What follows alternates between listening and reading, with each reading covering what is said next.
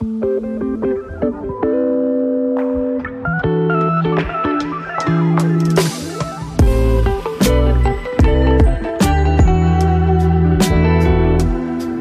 everyone, and welcome to another episode of the Chat Venture podcast. This week, we're going to be talking all about the origin of ancient civilizations. We've uncovered some new and very interesting facts, and we're chatting all about it. Also, I think we're going to do our regular catch up because I care about Michael and I care about how his week was. how was your week, Mike? Did that make you feel was- awkward? No, no, no. You never make me feel awkward. Don't worry about that. uh, uh, and I'm I'm used to embarrassing myself. I enjoy it, honestly. So um, I can never I can never feel awkward. okay, okay. I'm very I'm very British in that sense. My humor is is self-deprecating. right. Well. Okay. So I, but it's uh, been a very pa- painful week. Yeah. Yeah, so I was, I was, I was waiting for the self-deprecation. So yeah, it's painful. was that just being in your own body, or, or, or you know, in your own shell My mind. of a mind? Yeah. or No, anything in particular? Um, I mean, nothing interesting. I, I just, just be getting, getting old, I guess, which is quite, quite sad to say, but, uh, and, and probably not, not necessarily true because only 33, but, but definitely, I guess my body is starting to feel a little bit older. I, I went Wow. bouldering on Monday, which I usually do. And Mm. then, and then on Tuesday, I think I was just stretching out my shoulder Mm. a little bit. And then I just felt a, something strange. And then oh dear. uh, basically that muscle, one muscle in my shoulder just cramped up and Oh it's, dear. and it feels like, like, it feels like having something solid, block solid, not like your muscles should be soft. You know? Yeah, you can like feel a lump in my there. shoulder. Any kind of like weird movement I do, just suddenly it'd feel like it would seize up, and I'll be like, "Ugh," in, Okay. in severe pain. And Sorry, maybe that's not funny. Um, it's not funny, Chetan. Oh, it's very oh painful. dear. This is No, no. This is the British person in me Um, too. I, I awkward situations inside. No, no, no, you're just a sadist. oh, a you said that too. That too. Um, and I'm a, and a, I'm a masochist. I enjoy the pain as well. No, but um, okay. Well, so did you did you see anyone to get it sorted? Is Hmm. it sorted out now? Yeah. know, it feels a bit better. But I went to uh, a physio and he did uh, some acupuncture. Um, Acupuncture. Mm, which which worked. Which really worked. Doesn't that leave like lots of strange shapes on your back? No, that's like cup cupping, isn't it? Oh, that's cupping, which sounds Yeah. all sorts of I wrong. I don't know. I don't know if that's correct. Correct. I went to the physio and we did some cupping. um, But, but that's that's what um, a lot of swimmers and athletes have. You see like circular yeah, marks. it's in vogue. I've. I've I've seen it. I've seen it in, in action. It's, Mm. it's it's in vogue for sure. Yeah. But no, no, the acupuncture is just it's the needles, right? And, oh yeah, it's true. And as soon as they go into your back, Hmm. like m- my muscles just loosen up, and um, and really, the pain, like literally within seconds, that's not disappears but subsides significantly. Hmm. Um, and I do find I remember. I had it in. I had it in. Um, you know, I was I was lying down there for like ten minutes or something, um, just enjoying like like a a few minutes relief of pain, basically. Hmm. And and yeah, I, I I don't know what the acupuncture did, but it it like suddenly I just felt like you know like a twang. I can't describe it as anything else. And then and it felt like a muscle in my back just suddenly like loosened up, you know. So cool. And I, I, I don't know. I can't explain it. I've always kind of like been curious about Mm. acupuncture, but never quite uh, believed. it. yeah. but it's definitely it definitely does something. I mean, What that something is, I don't know, but it, it is quite unbelievable when you just look at the image of somebody full of needles in their back. But Mm. I, I know like a lot of athletes and stuff, like pro level Olympic athletes, have been doing this this stuff for a little while. Mm. Cupping's Mm. become in vogue. It's, it's becoming trendy. But before that, and I, know, I think lots of people were doing things like acupuncture and stuff. So Mm. must be something to it. Um, Yeah, I mean, I, I know I that should there have were. my mind up to it. I should go get a Yeah, I don't think it's um, section. it's kind of seen as a you know um, pseudo science or medicine anymore. Because I remember when we were at university, there were some medical papers out on acupuncture at that time as Mm. well. Okay. Um, it's yeah. Um, so it's not like a holistic kind of like uh, medicine. And in Japan, they they do it all the time. It's you know like he, this Yeah. guy was a physiotherapist. He wasn't like Well, a, in Japan, they also do like things like ear picking. Uh, I've been to a good ear picking in Japan. Do you know what that is? what's that? No. so yeah. So we we're in tokyo.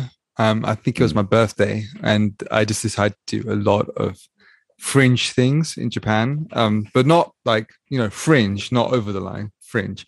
Mm. and uh, one of them was uh, ear picking uh, which in essence just involves cleaning your ear and i thought this is what it was about. I thought ear picking was somebody takes a stick they put it in your ear and they clean it out and it's it's it's, it's cool because you get clean ears.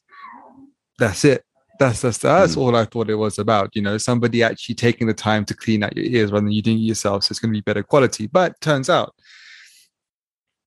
Then he asked you to pull down your pants. But it's it's it's it's it's more where you have to rest your head whilst whilst picking is going on. You have to rest it on a lady's lap, and I realized that this was one of those little bit of a quirky uh, fetish things in Japan at that point. Um, you know, just the whole Oh, feeling sure of you did. Sure you did. Ah, I just realized that I got in there. Um, only after then I realized, but I'd already paid my money, so I'd stay. What they always say. we, we we'd all realized slowly. There's three of us in different rooms, and we all realized slowly over time that this is got a little little little quirky. This uh this this this ear picking thing, and um and and and yeah, one of my friends said he didn't know where to put his head, like or how to lean it, so he just he just put his face face down into her lap and just spread his arms out wide. it's just Oh. it was it was yeah it was interesting though. My ears were cleaner at the end and they, and they do show you all the all the rubbish that was new here afterwards as well. Like here you go Was that a here's here's what we did uh f- not for me not too much but apparently for uh, one of the other guys it was um a fair bit so hey I mean, it I, worked I, I, would love to like have my ears cleaned out or something as well. Yeah, if if there if there's lots of stuff in there, I'd be like, great, you know, take because you don't you never know. People, you know, I think I think cotton buds actually are quite bad for you, aren't they? Supposed to be.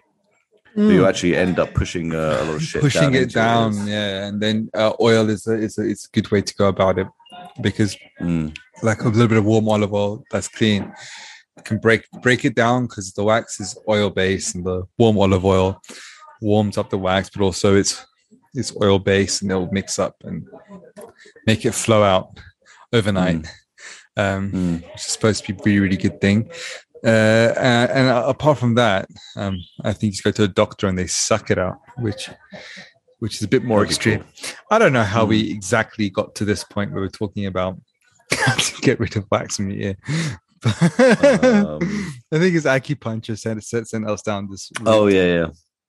Uh, but yeah yeah Okay. Well, what about, what about you? You're somewhere interesting as well, right? Sounds like it. I can hear some birds in the background, and you can hear birds. Well i got headphones on so it happens often with the headphone. The microphone picks up more than than i can hear with my headphones.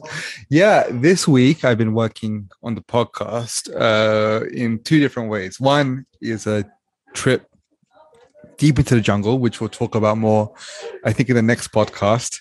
And Mm. we'll play some recordings of the sounds and everything uh, that we heard in the jungle as we um as we entered areas no one else had ever been.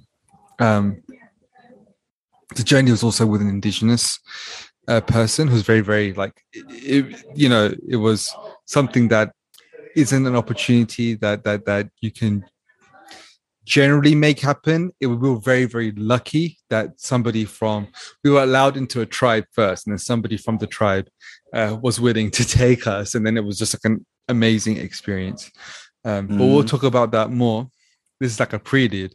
Then, as soon as I ended, uh, of course, it's Easter now, and we're in Colombia. So it's a big festival. It's a big time to celebrate. And we traveled, we have traveled to the town my wife's uh, grandmother, who's 96, and her mum and the whole family was born in. Um, and we thought we were the only ones arriving here, but when we arrived here, whole the whole family, the whole family had just turned up. Yeah, whole, all, all, of her uncles and everyone like that. She, so did uh, did her parents meet there? Her parents, I believe, met in Bogota. Okay, I see what you mean. A whole family from her mum's side. Oh, um, okay, okay. Oh, yeah. Right, uh, yeah, yeah, yeah. Her her dad's from another part of uh, Colombia. Um, but yeah, when we arrived here, we thought we were going to be the only ones, and the, the entire family was like it's like my big fat Greek wedding or something. Like everyone had traveled from Bogota and other cities and from Colombia. So hey, I thought you were back where we were because we only live like 10 blocks away. How comes you're here as well? and the journey, it's the reason why it's so unlikely is because the journey here is completely bonkers. Uh, it's mm. eight hours of driving, uh, progressively getting further and further away from any kind of uh, sense or civilization. It's like you, you end up um, at some point crossing this huge river called the Magdalena. And around there, it's just crazy jungle and mountains and a big river. And once you cross it, you're on a main road. and you just turn off the main road and you go down this track and that's that and that's that's still four hours away from here um and you can just imagine that the road just got smaller and smaller and eventually at one point there were like waterfalls c- crashing onto the road and we had to like go wow. around in our car yeah it's a real like wow. and this is now like when when her mum was um remembering it, like from just 20 years ago, there was none of this. It was just rocks all the way, you know. And um, so there, there wasn't even a tarmac. It was just rocks all the way, and the road was like, but it was half the oh, okay. size. Yeah, yeah. Here, here we had tarmac, but it was still like, yeah, super steep roads, waterfalls crashing onto it, drops on on, on either side. And but so uh, you had to drive through waterfalls, or basically right beside like they're, they're, just crashing next to us and the water was flowing across the road and you just drive over the flowing water wow yeah it's it sounds awesome. it, it, really is awesome. It was something out of a colombian like kind of like a you know fantasy if such a thing exists. Yeah. and um oh, i'm so jealous. Yeah and we arrived in the small town where they're at 10 p.m. tonight. They'll have a procession and we'll we'll, we'll go all the candles. It's catholic so they'll have all their candles and they'll walk around the town square singing songs and stuff. And uh and is that and the quite is there anything else that you do during easter or there or because you know what I, I, I have no I, all i remember in the uk is that we have chocolate easter eggs yeah that's, uh, that's that's correct here there are no easter eggs it'll probably melt it's really warm yeah. and humid here. Yeah. and it rains like crazy. It's very tropical. A lot of like jungle around. But um yeah, yeah. So there's no Easter eggs. But from what I from what I understand, uh, the Catholic traditions are mm. uh, no drinking and no eating mm. beef. Uh, only fish. Um, I think today it's, it's uh, only Fit Friday. It's only a fish day. Um, there's some like local customs as well. Like don't go to the river because okay. you'll become a fish. I don't mean to say that in like a in a way that might sound like condescending. I mean to say that like like that, that's that's their custom. That's just kind of like their their, their it doesn't sound yeah. condescending. it's just like, no, it's just hard like, to stories, isn't it? Perceive, yeah, um, exactly. That's how I wanted to come across. Yeah, Yeah, yeah. exactly. Because on a podcast, I'm not sure exactly how how how, how it comes across. But um, But yeah, then also that's it's not it. it's not a, it's not a good time to turn into a fish, is it? As well on Easter when they uh, when all they eat apparently is fish as well. If you're, yeah, yeah, yeah. if you're So a family member, go down to the river, turn into a fish, and then caught by your brother down the river. that's it. Yeah, exactly. That's what you exactly what you don't want. You'd want to turn into a cow. Either, yeah, or a lion or something that you can you know No, get your cow brother back. you're not allowed to eat beef. yeah, it's true. well thought out. yeah, exactly. Thank you. That's my plan. As long as you can change back by tomorrow. yeah. Otherwise, you're fucked then as well. yeah, exactly. You're in Colombia and you're a cow. That's not going well for you. Um, yeah, yeah. Um, oh, speaking of which, uh, I've got some interesting facts later on about um, about the Indus Valley civilization and and and and cows. Um, because we all know Hindus are very vegetarian, and Indus Valley is where the civilization is supposed to have begun. But and and and I got some interesting facts about that and cow cow eating. Um, but but Looking forward to Yeah. yeah, yeah. Well, Well, yeah. I mean, I mean, we'll we're going to save your story of the of the jungle for um we are uh, another podcast. So we are so indeed the whole we can we can start talking about the the main topic. But then also, I, I do remember I gave you one You task. You did give uh, me a last task. week. You, Well, you- not last week actually, but um, in the last podcast. you challenged um, me. Uh, I think not to cry. Well, I, I don't know if I said that, but I just wanted to watch it and and I wanted to know if you cried or did not cry. I watched it out here uh, in this remote remote town. Uh, if there was ever a time I'm going to watch My Octopus Teacher, which is a documentary on Netflix he recommended, and cry, it would have been in this kind of secluded, isolated, quiet Mm. environment. And Mm. uh, I watched it. It- is very emotional. I did not cry. Did did did, did you cry? I held back tears. Oh, yo, that, that's one step more advanced than me. I was like, I was like, I was like, mm. Yeah, because I remember I watched it with my mum, and I was like, I can't cry in front of my mum. I like, but you're on your own, you'd have, you'd have cried. "Ah." So, Um, no, I didn't cry, but I see uh, why the, I- I was- the ending is quite emotive. The ending is quite emotive. Yeah, And um, I don't know if we can do spoiler alerts. Uh, can we do spoiler? Because you you you also became like um, anti-octopus eating after this as well. no, no. Had, like, I a mean, profound honest, impact I- on you. I, no, I, I, oh, I kind of avoided eating octopus even before that, anyway. All right. Okay. because I I knew that they were like super intelligent animals. Um, I'd Yeah. always I'd always known I that think- anyway, and I was always kind of fascinated by Mm. octopus as well. So it Mm. wasn't that, but then you know this program also this, when this documentary came out, Hmm. it was just like Wow. it's like it showed more emotional side of them as well, you know, The rather than just the documentary was- intelligent aspect. uh, the documentary seen- was kind of epic. Yeah. Uh-huh. Yeah, I mean, I'd seen like even more crazy stuff in terms of like displaying intelligence before Mm. I'd seen this, which was you know it's it, this this uh, documentary displayed their intelligence a lot, but Yeah. I'd seen even crazier stuff before that.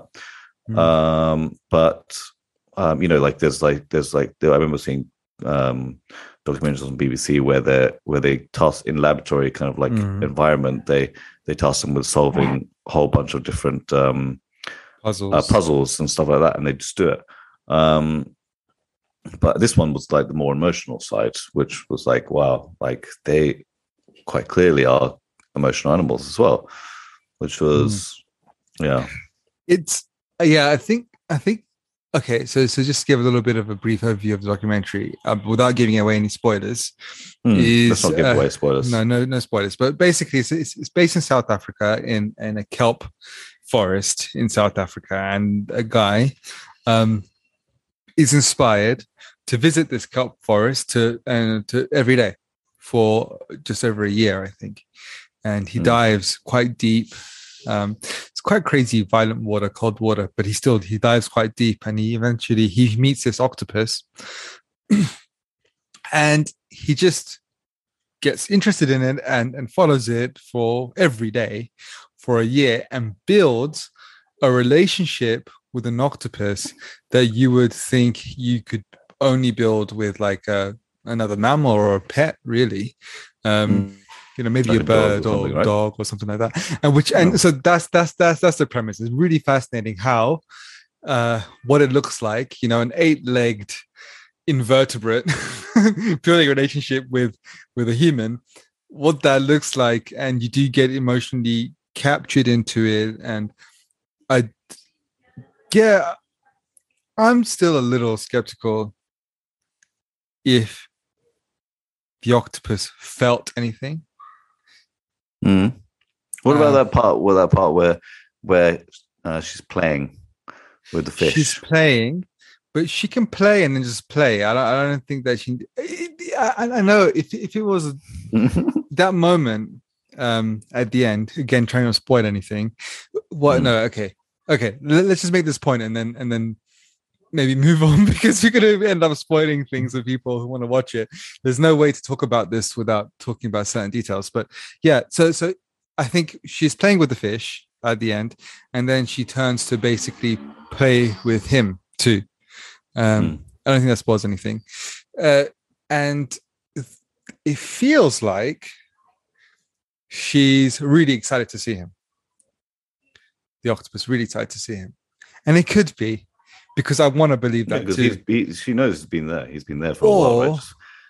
It's not excitement. It's just she's playing with fish, and there's another thing that she likes to play with right there. Uh, mm. You know, and I guess and, it, it, depends on what you class as emotion. Like, do you mean just like, do you, would you say it has to be intelligent emotion rather than just uh, uh, happiness, um, sadness, fear? Like a bit more, a bit more intelligent emotion, like. Yeah, um, I wonder what's I mean, going on, like if, if when when when he's stroking her and stuff. Like, mm. is she actually? Because that's a very mammalian thing to do, right? For example, because mm. this, is this is what we're associating it with, right? So when some when a dog decides to see you, he wants to touch you and jump on you and you know make contact with you, and, and you understand that because you know you stroke a dog and you're very it's a very mammalian thing to do is to show you know that you care for each other by touching and stroking, and grooming each other, and we're looking at this invertebrate and we're seeing similar things. I wonder if she's getting anything out of him stroking her, for example, if the octopus is getting anything out of her uh, being stroked, I don't know what experiments we could do to kind of see if there's if there's anything happening positive inside them when they're being stroked, or if they or, or if that's not the case. But then again, again, it's very difficult because we're saying that okay, so if that's not the case, doesn't mean that it's she's not getting anything out of. Mm. You know, we, we we just measuring it that way, we're not going to get a result because it's not a mammal. But maybe they're getting something else out of it, some weird invertebrate thing that we have no idea, can't understand. You're just, you're just too heartless and analytical, Chetan. I'm sorry. Because you know what my first thought was when I when I saw them interacting. I thought that's a very clever octopus because there's a bigger friendly. The, the, the human being represents mm. objectively a big friend some some something that isn't going to hurt the octopus in this scenario they've they've established that. Like he's not going to do mm. that. Octopus has realized that this one's not going to hurt me. He's just looking to record me. Well didn't realize looking to record me but you know he, he's not here to hurt me. And um, then he asked the question in the documentary oh but why why uh, would it what does it get out of this? And he said i can't help but to think that it gets some sort of a weird kind of octopus buzz i think out of uh being with uh you know i know i think i think he said like that massive intelligence is stimulated by another massive intelligence like you know the human being and the octopus together is stimulated by the interaction right mm. um which might be the case but also i was thinking wait if he's a friendly creature and he's human and he's big like he's many times the size of the octopus he probably weighs like 80 90 kilos as octopus weighs like one, right? Mm. What a cool thing to be hanging out with something that's so much. Imagine in the sea, you had a whale friend. No mm. one's going to mess with you. And you yeah. can hitch rides and, you know, and that's exactly what it was doing. It was hitching a ride on the human and it was, you know, you know, I, th- I think there's there's a lot of practical things, and then we might be reading too much into it. Um, but it clearly did remember him. It clearly did not feel threatened by him and want to play with him. Mm, Those three three things are true. mm. Whether it felt something for him, like some sort of an attachment, like a dog would, I have no idea. Um, I didn't see anything in the documentary which which convinced me that that's definitely the case. That said, if I saw a documentary of a dog the first time behaving with a human, maybe I wouldn't be convinced by that either for the first time ever, you know. But if I saw like 10 different ones and interacted with a dog myself, which is exactly how I know dogs are friendly and care about people. That's- I guess that's the thing, Yeah. really. I mean, it's hard to display, uh, to show emotion just through you know, a video or something like that. The other thing is that And they're guess it- expressionless, right? So it's like it's, again, it's hard Hmm. to. There's no sound. Yeah. There's there's but I mean, the, the thing is, you know, you have to you have to kind of like trust uh, that um, this person, he's the one that actually experienced it, and It's he true. says it is, yeah. and it's it's through this um um you know this it's, oth- it's through other people's experience that you have to you know you have to make your own um assumptions basically and if he says he had an emotional experience with it i believe him i believe him he he might have, but you know, I think I think I think we've all liked girls who never liked us back. It could, it could just be another one of those. you know, it's like, oh, you feel so much. But then it turns out that no, there's nothing on the other end. but but i think you would only like a girl if you knew if i mean if she was a robot you wouldn't like her right That's another topic. I hope not. oh yeah actually that's true there, are probably definitely some people yeah. that do yeah and maybe it's indistinguishable at some point and yeah yeah but yeah no i, i, don't know i don't know Yeah, like I, mean, it's through maybe it's through sound the yeah, human. It's through the human, um, you know, like uh, experience that you actually you actually have to you know, trust these uh, experiences and these these stories. And. Mm. Can I can I make a transition? yeah why not? Go on. So in the same way that you have to kind of trust these trust Yeah, these um, uh, stories, there's always something there. There's no smoke without fire, right? okay. And and and it's the same with you know historically speaking there are many many many stories. Ah, yes there classic many many Mike stories. transition. Yeah. yeah. cool. Um i see the about connections. ancient civilizations and all this kind of stuff as Mm. well you know and it's too easy to just dismiss them. But like i said there's, there's no smoke without fire. And so what's the smoke that we're talking about here? What's the smoke? Um, the smoke is uh, so well, got to set up set it up first, which is okay So we're gonna we're gonna talk start talking about the. Uh, oh, one question firstly. Did you watch it with Diana? Diana, Oh, did I watch the documentary? what a transition! Been transition back. and transition back quickly just before I start. Very, very quickly. I, I I did watch it with Diana. Uh, she was amazed, um, and she was convinced as well that there's an emotional connection between the octopus and the person, and she was amazed by Did that she cry? fact. She did not cry, and she, I think if she saw octopus in the menu tomorrow, she'd ask for it grilled. Uh, but, but um, but it speaks to it speaks to another thing, which is that I think I I do recognize that just on a very human level, animals that you can make connections with, uh, w- w- it's, it's it is it is we, we only eat them because we just don't know that particular individual that we're eating, right? And I'm conscious of that, you know, Hmm. fact. Yeah. You know, a, a cow is something that you can become friends with you can stroke it and it likes you and it comes to look for you when you Mm. know whatever.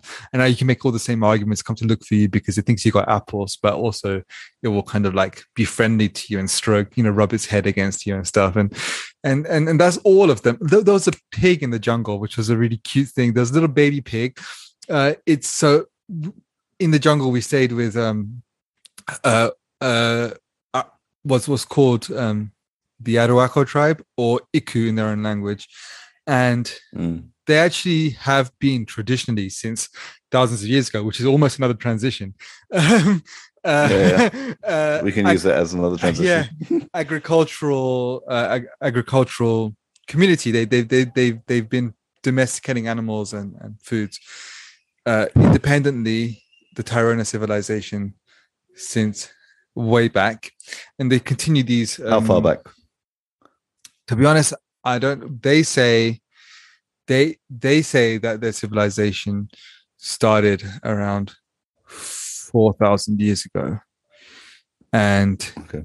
um and and that they have always been well from there see they, they don't write down their history. Um it's just the spanish. So certainly since the spanish have been here they have Mm. observed them as being agricultural and quite sophisticated in agriculture too you know. Farming things like yucca potatoes um, fruit trees and do- domesticated animals. Of course pigs and cows are european domesticated animals so but but but you know it's not it's not a completely imported tradition to domesticate the animals before you eat them. Mm, just the type of animal is just more efficient right? Pigs are mm, everyone in the world eats the same things pretty much now because they're very efficient animals to keep. Um anyway the mother didn't have had a lot of piglets and she couldn't uh rear another one. And so it was just running around like trying to look for food and stuff and eventually made it to the kitchen. And uh it would hang around the kitchen with us and it would it, it, it was really cute and it was really smart because it found a piece of like plastic bag and it took it and it put it down the floor by itself and it slept in the plastic bag and that was his bed for the next week you know? So cute. yeah. And it would run around and it, would- and it would try and like attack your shoe and then when you know and when you move the shoe it get really angry at you, uh, at you and your shoe or sometimes it would get angry, angry at you because you wouldn't give it food. And uh it would just start like squealing uh, you know Mm. acting really really annoyed. And it had a personality it had a little personality it liked some people and it liked to be stroked by them and and uh, it really liked to be stroked by certain people you know i like to sleep in its spot with this little plastic bag um Oh. yeah and that's that's also bacon so it's kind of a hard once, once Yeah, you know it that that's the creature Yeah. then Yeah. uh it's hard to um i would never eat that pig for example i'd, I'd Mm, Yeah, exactly. really right. To- Most people wouldn't eat dog Yeah. as well. for that same Uh, reason and octopus and i think there's a lot of so so what i'm trying to say is uh um uh, eat more fish destroy the ocean but just leave the octopus Yeah. alone but you know like i think even, even to some extent fish have this too so so so i think that was a realization about it something last that i time. Mm. struggle with and it, it just re-highlighted that fact because it's not necessarily about intelligence right i think you wouldn't eat something or kill something not just because it's intelligent because you definitely kill Mm. intelligent things things that are Mm. nice to you things that can have emotional connection to you that's what makes it difficult um, Mm. Yeah. You know um And that's why I think a lot of people they don't want to know or they don't want to think that these creatures are intelligent or exactly emotionally or can be emotionally attached and and and uh, Mm. I wonder, I wonder because we have as mammals certain uh, hormones which get released, like oxytocin, when we make contact. And I'm not saying that this is a sum of of like the experience, mammalian experience of emotion, but we certainly can see uh, changes in our neurochemistry that's consistent uh, when when when we experience things like touch and togetherness and things like this. And you can Hmm. induce it too you can add these chemicals and people will feel this way. I wonder what the analog in the octopus brain was what is happening in the octopus brain when it's making contact with the human is there a release of because they're also solitary animals so they're not really Mm. they don't really care about touching each other or anything so much you know to, Mm. to to build connection and to you know because a lot of our emotions are are, are, are about that so you know Yeah, there's no evolutionary and they- advantage to them actually having developed these kind of like yeah unless they're No. missing something and i would love to see more experiments because definitely from what you see um and yeah to your point as well when you see these things that's not the point at which you dismiss them that's the point at which you become curious build a hypothesis and start to investigate it more um Yeah. and that the documentary does does give cause for that it is a very very cool documentary anyway Hmm. Yes yeah. yeah. Um, so okay. Tayrona people, uh you know, your old segue. I think I think we should do it now. I, th- I think we should introduce this thing. So uh do you mind if I just give the uh give give the opening I, I do mind, yeah. I really do you do. mind? All right, Yeah. well, you mind. But go ahead. That's the most awkward. Okay, so I'm joking. I'll, I'll, I'll, I'll introduce how um uh how how I came across this idea. I remember a while ago I came to Hmm. Dubai to visit you, and I, I stayed with you and your dad. And at the Hmm. time, your dad, the whole floor of your apartment was covered in uh, chapters of a book he Hmm. was writing, just paper uh, everywhere that he was writing, and then sorting out the you know resorting the ideas physically. Mm, and that's when he introduced me to some of these uh, concepts of maritime trade because he's uh, he's in shipping and how in maritime trade was the basis from which we built all of our civilizations because that's when we effectively connected with each other started to build organized civilizations that's what that's what pushed it um, and then Yeah. he's got a lot of evidence uh, for Well, I think that's why there was so much uh, paper because, well, there, I mean, there is a significant lack of evidence um, from, you know, however long, how longer he is taking it back, at least anyway. Okay Um, and so, yeah, he had to just try and pick up as much evidence as there was possible. And a lot of it comes from um, ancient scriptures, a lot of it out of mainly out of India. Oh, wow. Um, and and then, like I was saying before, a lot of it is um, based on you know myths and stories and stuff like that, which which you know people shouldn't just dismiss because a lot of these yeah, they come from something. and and geology, right? Too like like and actual arch- Oh, yeah, of archaeology, course, like people are finding. Yeah, Yeah, So findings sci- of- like modern science helps a lot for sure. Yeah, Yeah. yeah. and, like, Otherwise, otherwise we'd just be basing it all on stories. And yeah. So yeah, there's there's like sonar of of new new finds basically on the shelves of various countries like India and um, on the Mm. ocean shelves. but also, Uh, you know, like the yeah. your your research into bananas as well, and how how we can Mhm. trace back that trade um thousands and thousands of years ago as well. It's it's something that we wouldn't be able to do without modern technology and science. Yeah, it's true. Um, Uh, very true because they had to. It's only new technology that's allowing us to see um, in archaeological sites and detect uh, starch grains and silica crystals that uh, that indicate. Yeah, it's basically just to give a little light touch on that point. Then Um, it it, it basically adds weight to these stories the as well. longest time. Well, Sorry, go ahead. yeah, we're both very keen. Uh, I, I felt like you wanted to finish saying something there. yeah, um, yeah. So for the, for the for, for the longest time, everyone thought that back in the day, uh, people just ate meat, and that's because all the archaeological sites just showed us that you know we could detect the meat that they were eating through like proteins and lipids and bones because they last a long time. Mm, We could see it Yeah. in the archaeological sites, but we didn't have the technology to detect things like starch grains that were from way Mm. back when. Now we do, and we can clearly see in the same sites that ancient, like you know, Neolithic people were not just eating meat; they were also eating lots of root vegetables and things like that. Um, you know, mm, and so, so yeah, technology can shift our perspective, and mm. because of what we can measure and detect, the new things we can measure and detect, uh, realize that are real. Okay, so that, so yeah, continue, Mike.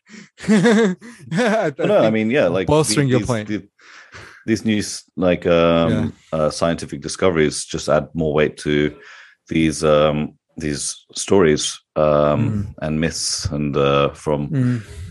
Uh, pre ancient history or even prehistory. You know, so Mm. like um, the main the main one that basically one knows because not just because of well because there is a story there are stories of the flood you know Yeah. um, stories of the flood, which is not just um, Noah's Ark or that. It's there every, almost every single country around the Mm. world or culture around the world True. has a flood story, Exactly. From around the same time too. right? Yeah. Um, Mm. and it can't just be, you know, we, we just see it as like, you know, oh, it's, you know, Noah, we listen to the story of Noah's Ark that he uh, built a ship and um, brought on all the animals, and you know, it just sounds so preposterous, outrageous that everyone just says it's just a story. Careful, But Mike. you know, but then you have, but no, no, but I mean, you have no, um, just pointing to stories the from. Jesus statue behind me. Yeah, on. No, yeah, yeah. oh yeah, sorry. um, um, Yeah. and, but then you have you have stories of the flood from India, from Southeast Mm. Asia, Australia, um, um, and there's probably Mm. many, many more that I don't know about. Mm. Um, and usually the same. Um, sometimes different. Like Noah's Noah's um, ark is, I think, the flood is caused by lots of rain, isn't it? But I believe so, yeah. I think the majority of uh, flood stories it's from the sea, Mm. um, and often involves tsunamis. Um, okay. And you know, Atlantis is another one of those as well, right? Um, Underwater civilization, mythical underwater civilization. no, no, no, a story that that got destroyed by. Ah, sea. okay, I see. Yeah, yeah. Okay. Yeah. Um, so these all must come from somewhere. Mm. and something and it's not too far fetched because we now know there were periods of great flooding Yeah. and- is the smoke. post post ice age that's Mm. the, the smoke is the stories and the fire is is well new scientific knowledge that we have it's not even new anymore Yeah. is that we know that there were uh, after the ice post ice age periods of a lot of flooding um, Mm. there were, I think, there were three major ones. I think like nineteen thousand years ago. Uh, another one, ten or twelve thousand. I can't remember. And Mm. and another one was about five thousand six hundred years ago. Interesting. And I think that was was where the that one was the major one where we saw um, the Black Sea, which was once a freshwater lake. Right. We know that also from Shells. um, yeah, uh, the shells from inside the Black Sea, which were only freshwater, Mm. which were only lived in freshwater before. yeah. Um, He's- also, also, which which is now, by the way, flooding, salt water. which is now salt water, Yeah. connected to the connected to the Mediterranean through the Bosphorus and the Dardanelles, and that Mm. that was once um, um, there was, I think, a, a glacier there, Mm. an ice ice uh, uh, dam essentially, Mm. um, and that broke through, and that's how um, the uh, freshwater lake, uh, which used to be where the Black Sea and much smaller, um, flooded in, um, and made it the Black Sea that it is today. Um, and there was also a lot of flooding um, Mm. off uh, off the coast of uh, around the North Sea as well, and we can see that by large silt Right. deposits there. Um, Yeah, and, And- like a lot of uh, woolly mammoth carcasses just preserved because they were grazing. even- it was it was grassland, and then now they're all just it's all just flooded. Yeah. they've, they've even found evidence of humans of human settlements there as well. oh, wow, that's Yep. pretty crazy. Yeah. Um, and yeah, so I mean, there was a lot of flooding. Yeah. And okay, let's let's say if the last one was about um oh sorry, not five thousand nine hundred years ago, about Yeah. five thousand six hundred about five thousand six hundred BC. So that's Mm. more like um like eight thousand years ago. So Right. um okay. so Marking those know- dates. huh? No, continue. Yeah. Yeah. so the general you know, how history and archaeology usually works and how we kind of like uh, decide where civilization began is through archaeological digs and sites, which are always on land, where Mm. land is today. Mm. But we don't take into account that, of course, we, we had a discussion before that the the the land looked a lot different, like uh, True. around this time, right? Uh, Yeah. Thousands of years ago, and You know, so we we have, but but for some So- reason, okay. but for some reason, there's just no there's no kind of like um connection between these stories that we have Mm. of flood stories and civilizations that were essentially swept away or or sunk um, uh, with uh, our, what our kind of very rigid idea of what history of the timeline of history is today. You know, that there's quite compelling like link of Yeah. you know like what we know uh, Yeah. scientifically happened uh, Mm. after the ice age right. we have these stories of Yeah. great flooding um but we still like say cradle of civilization was um you know uh mesopotamia Ah, okay. So I see your point here. Like, if the cradle of civilization was outside of Mesopotamia, Mm. we wouldn't have come to know it yet because the oldest archaeological sites would have been on land, and that's No, no, that's no, Mes- i mean i'm just saying Yeah. that it's just that we we we don't we're we're just in this rigid Mm. kind of like idea and frame of thought which doesn't want to we just see everything outside of that as kind of like myth or stories as Or not to be taken seriously you know the Mm. uh, people people who, who want to dig further into that you know they're just kind of like as Uh, seen as like a bit fringe. uh yeah like uh, someone searching for the, the fable of atlantis a little bit crazy yeah. uh Yeah. likes likes to think of conspiracy theories and those I kind of stuff but I there is see. there is very there's a lot of evidence now coming up for um ancient civilizations that um were maritime they traded um Mm. they had big big um um cities um which you know um probably showed they had uh the stories if you look at read the Rig, the Oh. rig vedas yeah. um Okay. you know, they talk about um cities along um um the indus sarasvati which we'll Mm. talk about a bit more Yeah. um, that were multi-story buildings, had drainage systems, um, um, and yeah, Mm. there, there was trade and all this kind of stuff as well. So it seems like you know, uh, you know, and the thing is, when people say advanced, people are like, oh, are you talking about like flying cars and shit like that? It's like, no, no, no. it's like it just means that you know, relatively speaking, they were Yeah. they were advanced, and the, you know, I mean. Um, Well, the- Romans, Romans yeah. were way more advanced than a lot of medieval cultures as well at the time, Mm, right? So you would call them advanced as well.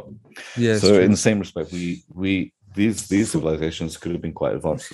Yeah, I mean, from from what I've seen of the archaeological digs around uh, the Indus River sites in India and Pakistan, they they they had organized cities, um, Mm. which is quite a lot. There was planning, you know.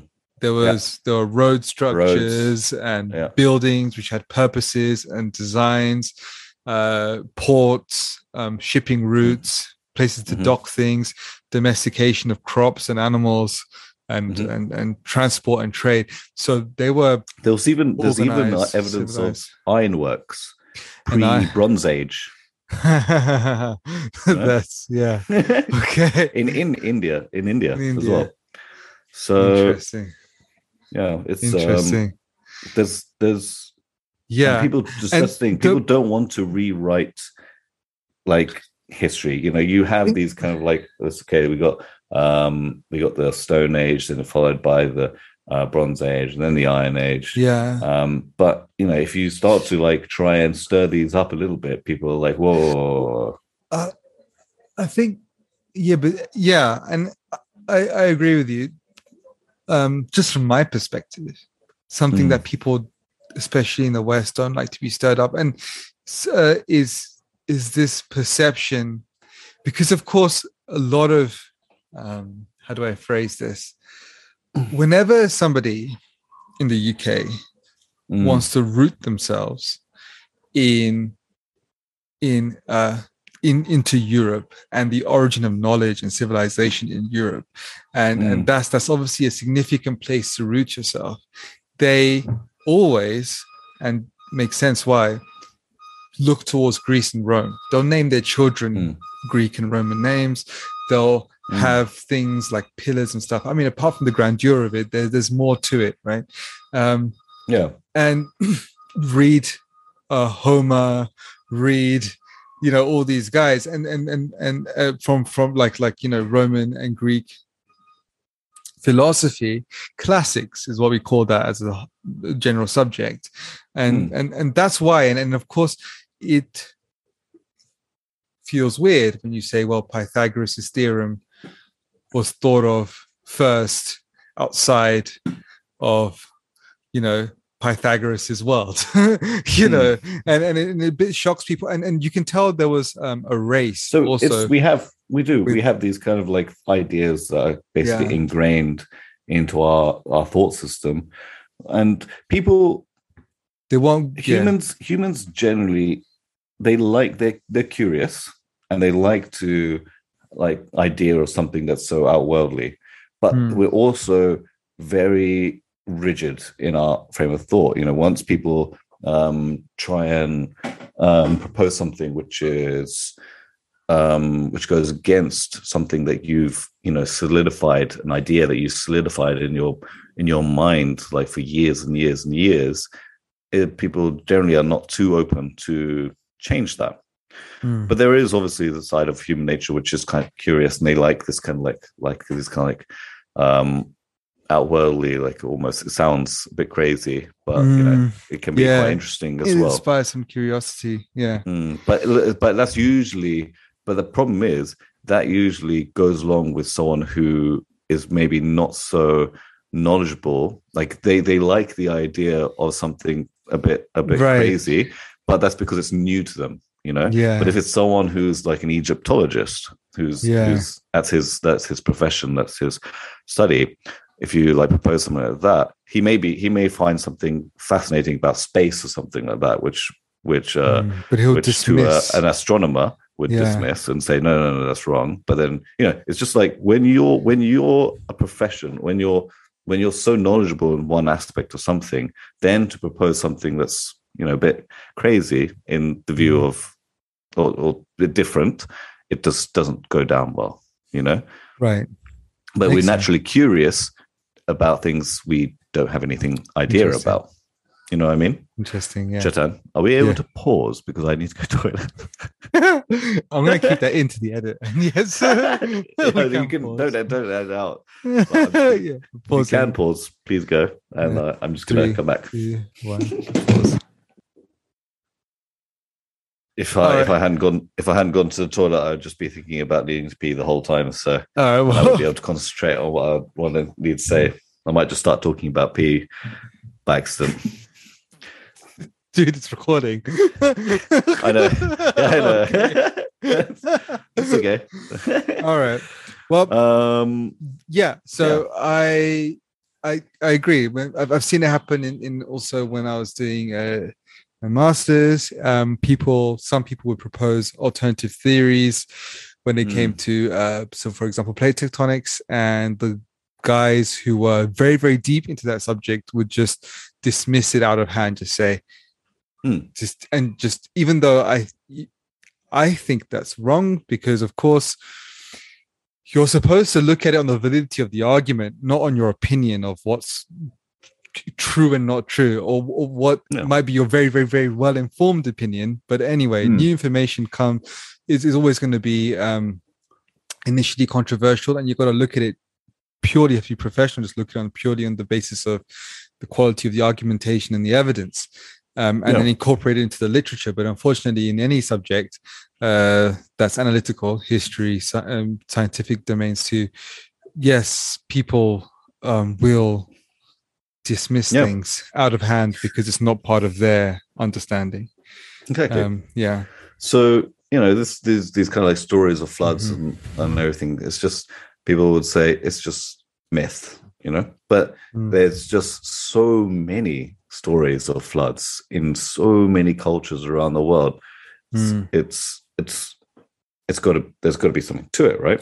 Can, Um, can, can I ask you about another flood story? Like, Yeah. do you do you, do you, do you know another flood story? Because we all know Noah's Ark. mm. Do you know another one?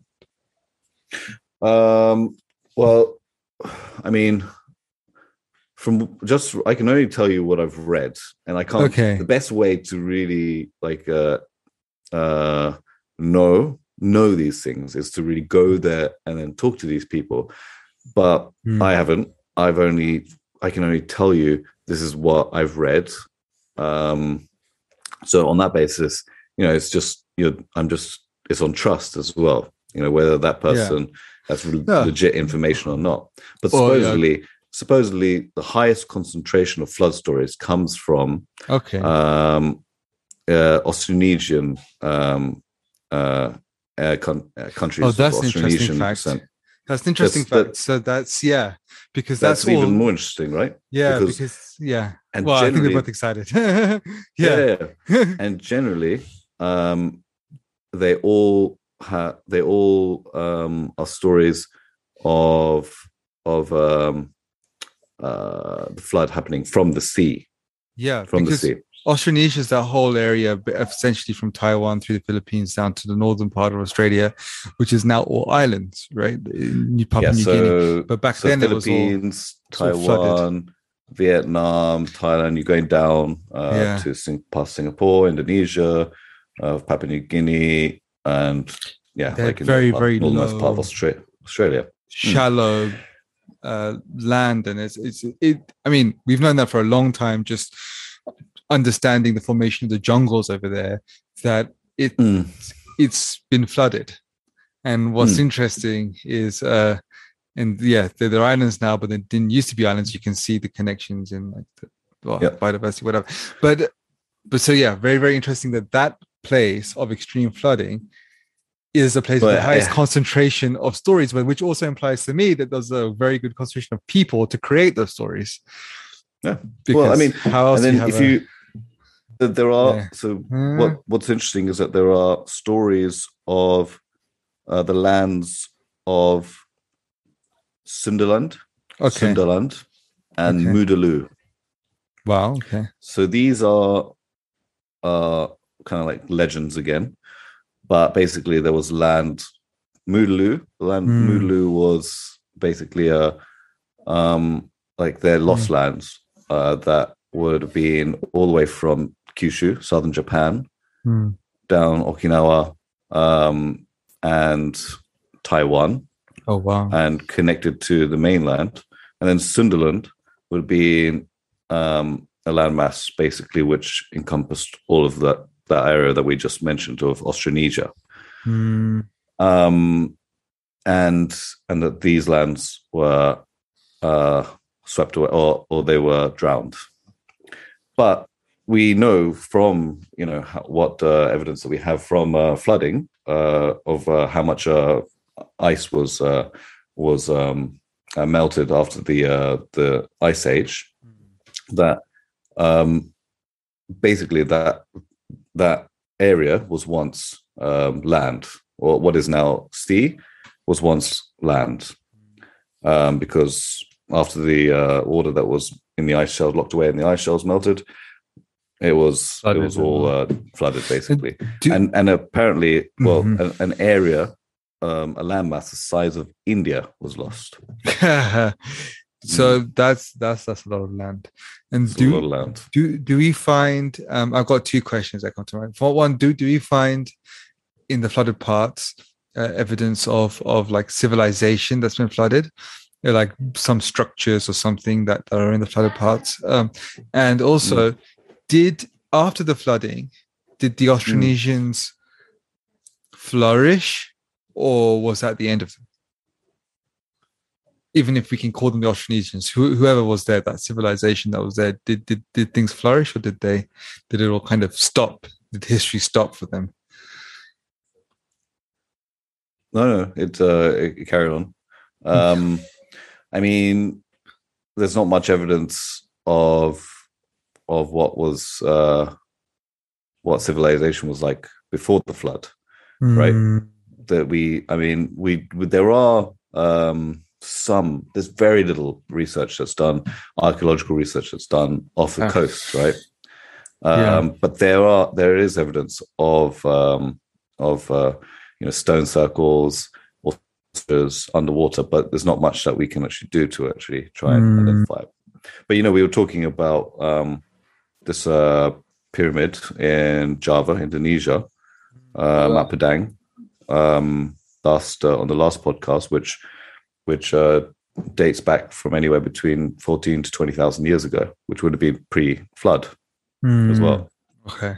because because uh, well i mean there were like i said there were about three there were three major floods but the most recent one was about 5600 bc so if there was a structure that goes back to 14000 maybe 20000 years ago that's pre-flood as well so it's it's there is evidence Mm. there of of some kind of civilization as well um, but then the austronesians we know that um, Yeah. um, they were very strong uh, Big maritime- trading big trading community. Yeah, because Yeah. they they turned up in the uh, banana podcast um, because Mm. they they did a lot for spreading bananas basically to Africa and uh, developing modern Yeah. bananas.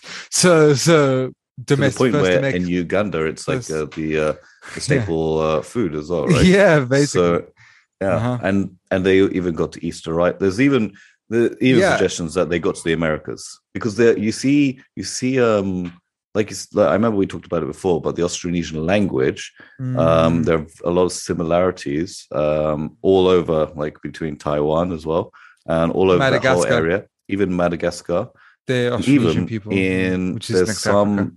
there's some similarities uh, by some tribes in Chile Very uh, to. Austro Austronesian language as well.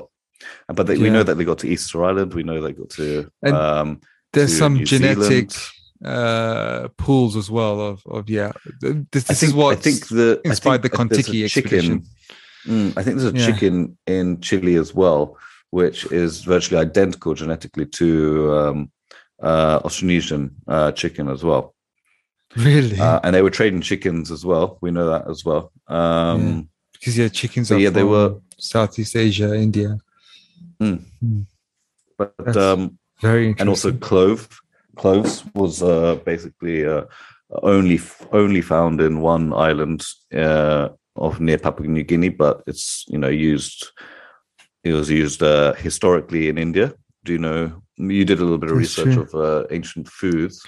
I don't know how how long cloves been used in India, but that I was basically only did do a found on one island. Um, Um, mhm. yeah, so Okay.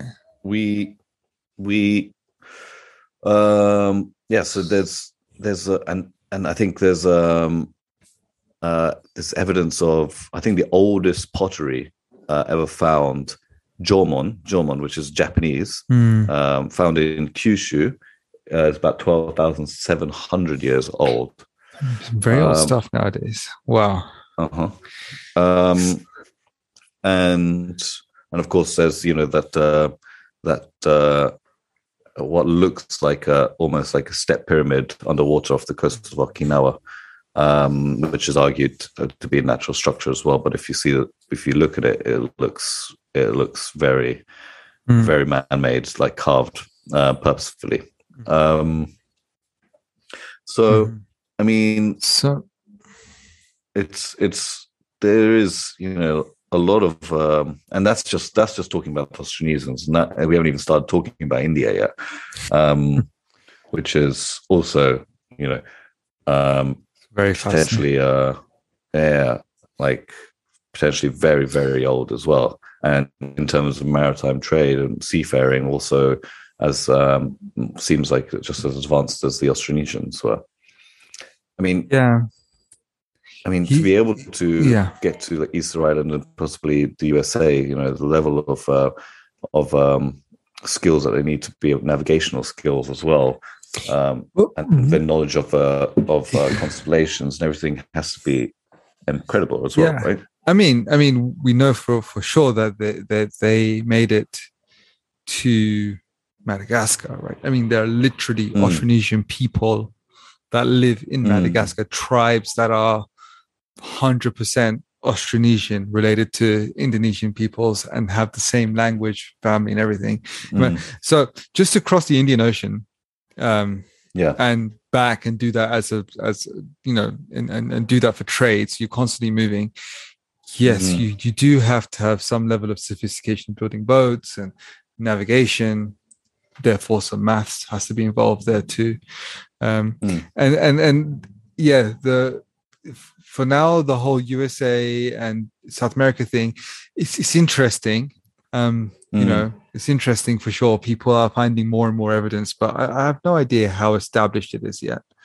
But people are finding more and more, like as you say, these Well, like I think little I think little um, examples, the oldest. little examples here think- and there, everywhere. I think. Yeah. Well, I mean, w- there's more and more um, um, uh, like skeletal remains, fossil remains. Maybe not fossil uh, that Mm. uh, that old, but um, of uh, humans um, in America. At least, I think, at least about twelve thousand, probably, uh, and possibly until like thirty thousand years ago as well. Mm. Um, yeah, Wow. I mean, they, they maybe they didn't have to sail across the Pacific, but they probably could have gone via the um, Bering Strait. I mean, the reason why a lot of uh, um, yeah. uh, like you know, there's loads of probably- islands, yeah, across the Pacific, yeah. Mm. Um, I wouldn't, yeah, I, I thought that that's that's the main way that they would have got to Chile is to cross the Pacific, and uh, you can do that from Polynesia. The Kon-Tiki expedition was all about that, and they proved that you could. Mm, They did it the other way around. They sailed from, I think, Peru to Polynesia on a raft. Um, mm, because there's there's there's some kind of idea that uh, people from uh, from South America came out to the Polynesian islands because there's some genetic groups of uh, South American genetics in the Polynesian islands, and also things like um, I think sweet potatoes and Mhm. that kind of stuff, um, which which I believe comes from South America. Let me just double. Mhm. No, no, maybe maybe that comes from Asia. Wait, hang, hang on, hang on a second. Um, let me just verify this. Let's go. Origin of the sweet potato. Origin of the sweet potato. Just type Well, they- into Google. Yeah. There's also evidence of. Oh yes, central and south, um, central and south.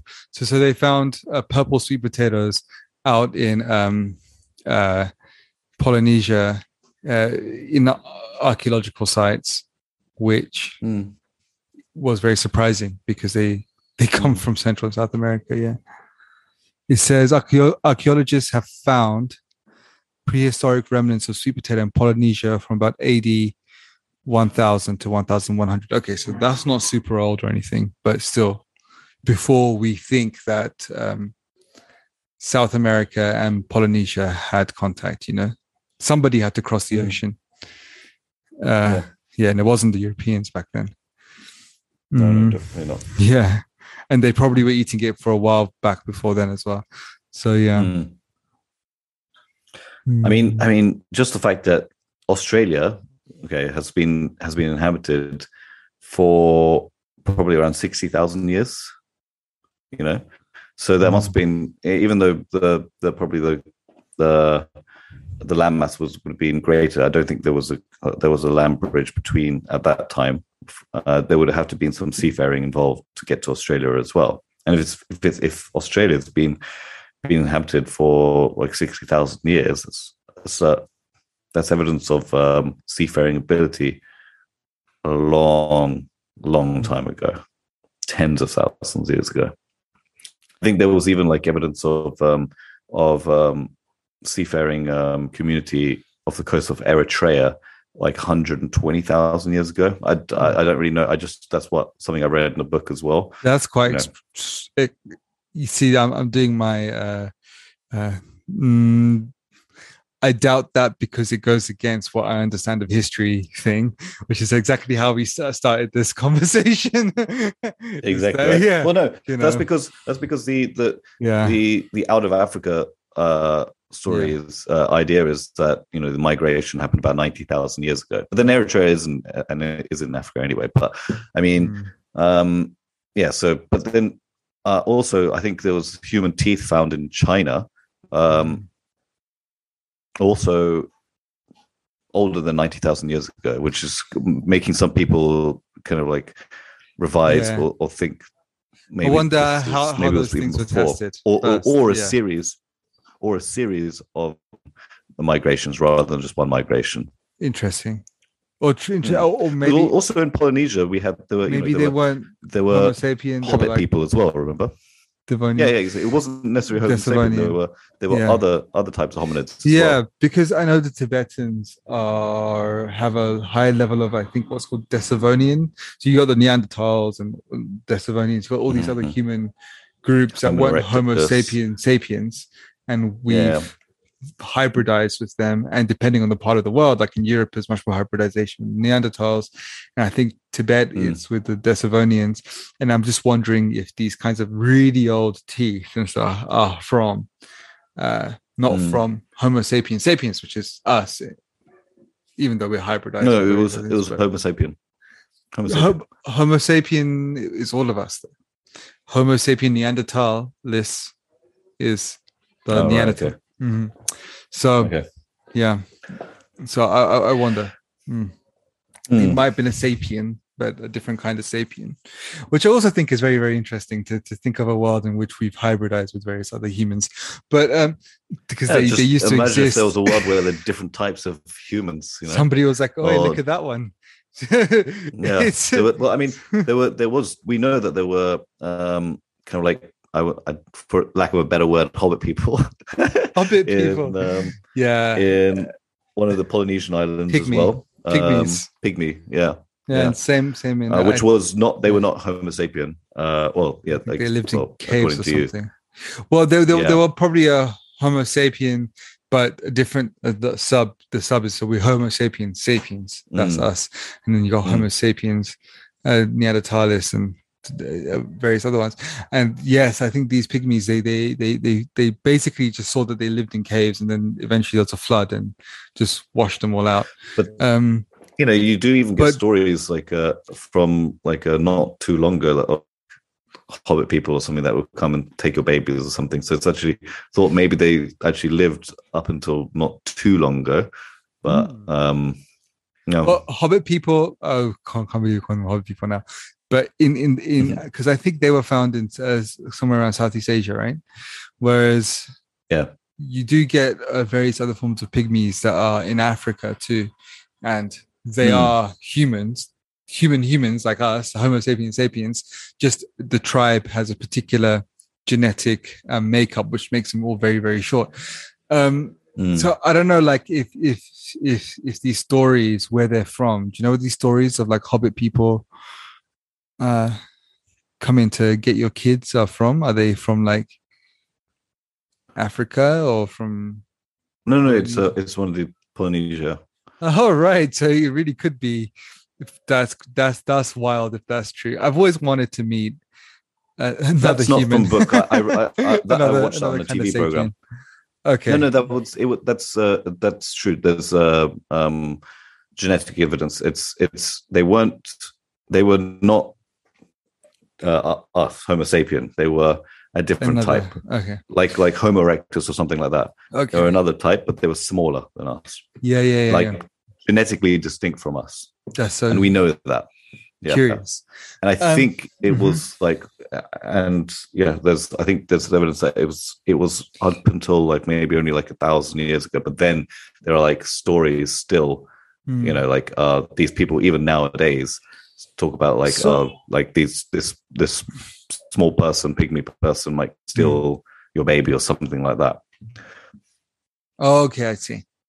Okay. I see. Mm. Well, I think that's it's, it's, it's definitely interesting. It's definitely opening to think that uh, there may well, not may well, seems like there was um, a lot of civilization quite advanced Mm. In Southeast Asia, what we call now Southeast Asia and Polynesia, Mm. up to Australia, uh, that predated big European civilizations, which is Mm. how we usually imagine uh, the first sophisticated where where the first sophisticated societies were formed. Right, was in Mm. Gr- Greece, Mesopotamia, even Egypt. These kinds of By places, thousands of years. by thousands, of, thousands years, of years. which is mind opening. I think Yeah. China did, did did inland China, like around the Yangtze, also have a lot of stuff at that time, or is this a Um, topic that? yeah. No, they were they were also kind of like uh they they did, but they were not uh there's no evidence of any kind of advanced race or anything like that. Okay. And then I think there was on the coasts Mm. of what was then um, the Mm. coastland of China, because it would have been different now as it is now, but Mm. it would still be in Austronesian. I think the Chi- mainland Chinese people had a name for them, which was like Yu, the Yu people or something, but they were Austronesians basically. Mm. They had Okay. a distinct culture from the inland Chinese. That's. Um, yeah. okay. Um, yeah, like you know, because they would talk about them having tattoos. Uh, the the people that live along the coast, the Yu people having tattoos and living. That's- in bamboos. I wonder what. this- yeah, go on. But that's Austronesian, you know, like it's like uh, same as in like uh, Maori or or Yeah. you know, they, that was their culture as well. So That's you you, super you have yeah. Hmm. and living in um um uh like uh how like housing or uh, like that's raised raised houses off the ground like bamboo Mm, stilted uh, houses or whatever that's um, wild. Hmm. That's why I wonder what the religion was uh, too, because normally, like the great civilizations have left behind some sort of religious touch. Right, Mesopotamia, well, it's become incorporated in Judeo-Christian well texts. that's that's um, that's that's an interesting topic as well because yeah, you, you see similarities in gods and stuff like that like uh aztec like uh, i think is it aztec or is it inca like uh the sun god is Mm. il ra and um, what is Ra in is Ra. Egypt? Okay, um one minute um, yeah, there's also a little bit tenuous. Huh? no, no, no, no, no, There's quite a lot of uh, other ones as well. Um, you'll see that kind of that raw word come up a lot. Uh, yeah, well, there's Ravi in Rama uh, Rama. or Ramu. Um, yeah. yeah. Well, yeah, um, I think I think I think when we look at evidence of things like genetics and structures and buildings and things like that, it's it's it's it's, it's one thing. But then when we start to compare names of like Mm. double of like single syllable words, um, I don't know. I, I I never I never feel completely comfortable with that because you know why I don't is because Indians do it all the time. Uh, Indians find a word that sounds like something in our language and then claim that we're the origin of that. do it all the time. But that- yeah, I mean Yeah. that's. I guess that's because of. Okay, so here we go. Um, But of so course, Ra like was yeah. also the god of Polynesian gods, um, as well. So you have like Indra, Ra, Polynesian god, also Ra, the Egyptian god, Indra. Um, oh, okay. Rama. Uh, Um, Okay. Yeah, Il Ra was the Inca god. Um, so I mean, okay, yeah. I mean, obviously, language changes over time, but it doesn't. It doesn't like. Um, yeah.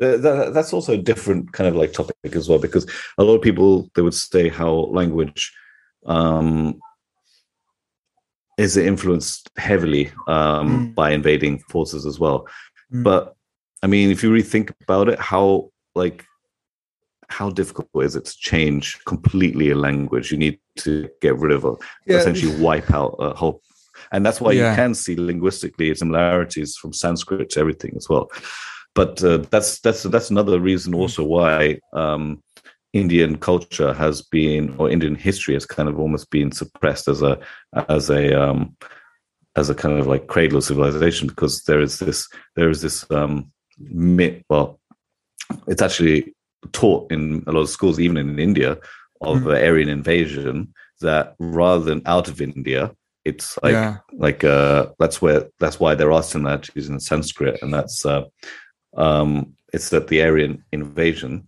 Yeah. uh whenever and and So let's introduce these yeah topics because now we're now we're hinting on yeah uh, India. So before it's, it's kind of interesting that potentially something that's connected by Egypt's not so far from India. Uh, India. P- Polynesia is not so. we We're probably trading, and then uh, there's some sort of link between Polynesia and maybe the ancient South American civilizations. And so you know, like what what I'd just just so I don't sound like a Grinch here, what I'd like to see when when when we start talking about things like that, um, to be convinced is like okay, so there's more than one characteristic of the god itself. Um, that there's Hmm. other parts of the language which are connected and rooted, like like not just a single word for one god, but maybe a pantheon of gods, and then some other concepts and and, and, and linguistic roots. Uh, mm, then I start to think that there was a deep connection because otherwise it's like a single syllable word and um yeah. Anyway, mm. maybe maybe maybe, I mean, still I mean, I can give yeah. There are there are plenty of other examples as well. I, I- Yeah. I, can only think of like some others where Okay. um, I think um, the Sanskrit word for like city or something is like well that's Puri, yeah. puri or something, Puri, which yeah. can be Pur seen in pur. Singapore. Oh Um, yeah.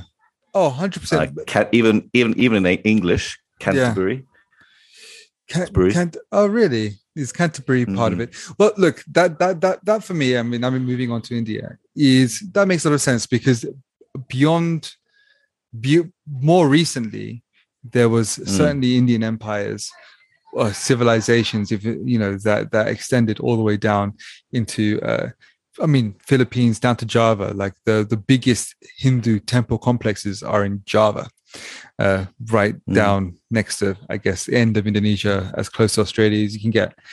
So, so and you know, uh, Angkor Wat in Cambodia was a Hindu, uh, Mm. also complex. wasn't There weren't Indians there. It was just the civilization had got there, and Cambodians had built this, but as Hindus. Um, and so, yeah, when it comes to like Singapore, Singapore means uh, town of lions. Sing means lion. Mm. Pur means Yeah. town, Singapore, town of lions. You'll see the script Mm. from the south of India looks very similar to all the scripts of all of, of Indonesia, Thailand. You'll see the dress of Thailand. You you see in Thailand, you got towns called Ayodhya, which is a famous uh, which is a famous touristic town for its temples.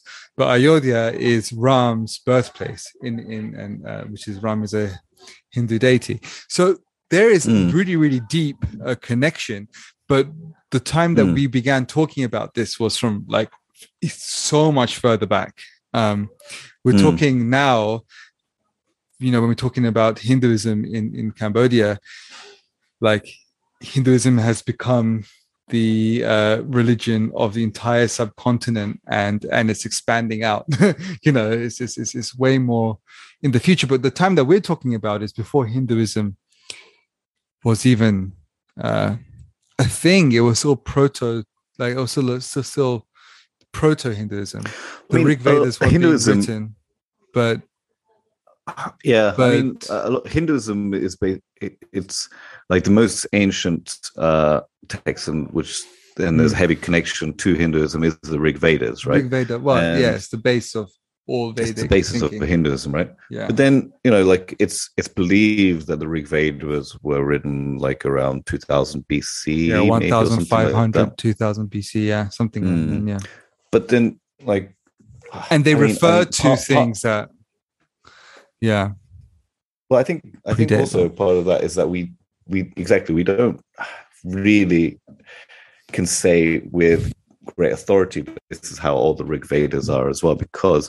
I think also the, one of the persons who who came up with that timeline um, was this kind of like German. He was a German um, uh, Vedic scholar who was also, you know, like a completely believed in the Aryan, uh, the uh, superiority of the Aryan race, and he was also a uh, a very devout Catholic who believed that the Earth was four thousand years old. And, yeah. um, Maybe not the best. And- chro- uh, was it like um the the chronological order of events?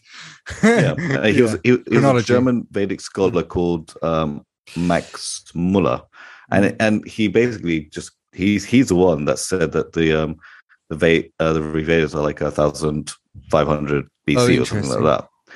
Yeah, and uh, and basically at the end, he kind of like near the end of his life, he um denounced his ideas of you know the Aryan superior race and all this kind of so stuff. And it was this this this one thousand five hundred BC date is, was also just a complete guess as well. yeah. Um, so so let's get into this we- Aryan thing because I think it um it touches on a few interesting topics. And here's here's a really curious thing is that Mm, I was told when I was growing up mm, that I'm Aryan. And if you look at me, mm. I'm brown You're with not. brown eyes and black hair. you know, I'm what Hitler would have not considered one of his own. um, but but yeah, or Aryan, and that's because um, uh, it's, this for for us, it's not a myth. There was there there, there uh, people from the north of India are a mixture of these people that came in in their chariots and stuff.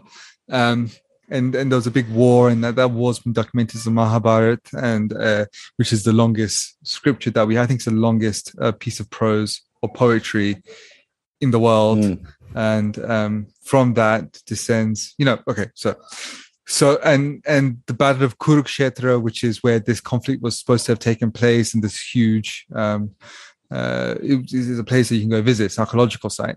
So, so that's the curious part. Is like I, my granddad wasn't exactly trying to get into my head that I'm more superior than Europeans. It's just like no, it was just that's what we are called. We're, we're Aryan or Aryan, Mm. and um, and So okay, And yeah, so this the- is this is a origin of that. So so well yeah just just to say that for for a while it's interesting this concept because a lot of people tried all over europe um, to claim it. So we're not really talking about history here. We're talking about people trying to claim uh, the or their origin of their people like germans russians many people. Why? Mm. because i think when people realized that there was um, artifacts being found all over europe that see and, and a language and uh, an original culture that um, had a religion that looked like something that the Romans had and the Greeks had. This came from somewhere where everyone Mm. wanted to be the one that's rooted in that so that they can be the the the origin right and and there was a race Mhm. so so it's interesting how history is and politics you know history is mixed up with identity and people don't want Mm. their identity to be threatened and quite a lot of times when we talk about things that uh, were advanced civilizations outside of what is considered the Greek Judeo-Christian world, Egypt, Mm. Israel, Mesopotamia, Greece, mm. People freak out just just just to get back Mm. to our original Well, point. I mean, But- that's essentially yeah. the point of what we were talking about as well as well before, because even like you said, even as in as children in India, you're taught that um, India, uh, the reason why there there's lighter skin um, northern Indians and dark because of invaders, yeah. and it's Aryans- there was an invasion from from, and that's why I still consider Aryans to be someone outside of India, yeah, that came in. Yeah, yeah, for Yeah. sure. Yeah. um and that's why there's this um you know belief there's a Euro, very eurocentric Hmm. um uh belief of ancient history and you know and that's and people even say the reason why there's so much similar similarities of between sanskrit uh, with other languages because it came from these invaders from the north Mm, but, yeah, I exactly, mean- because they had the proto language, which then entered yeah, yeah. Greece and India, and India has Hmm. Sanskrit, which is the But if you, the thing is, if you look back and you look back and you try and look at these these cultures and oldest language, people that lived uh, that lived in you know these areas where supposedly there was an invasion from, it's no similarities at all with the Indian uh, ancient history. well, there was Um, definitely like an ancient Indian um, Dravidian Indus Valley civilization, which had its own stuff going on.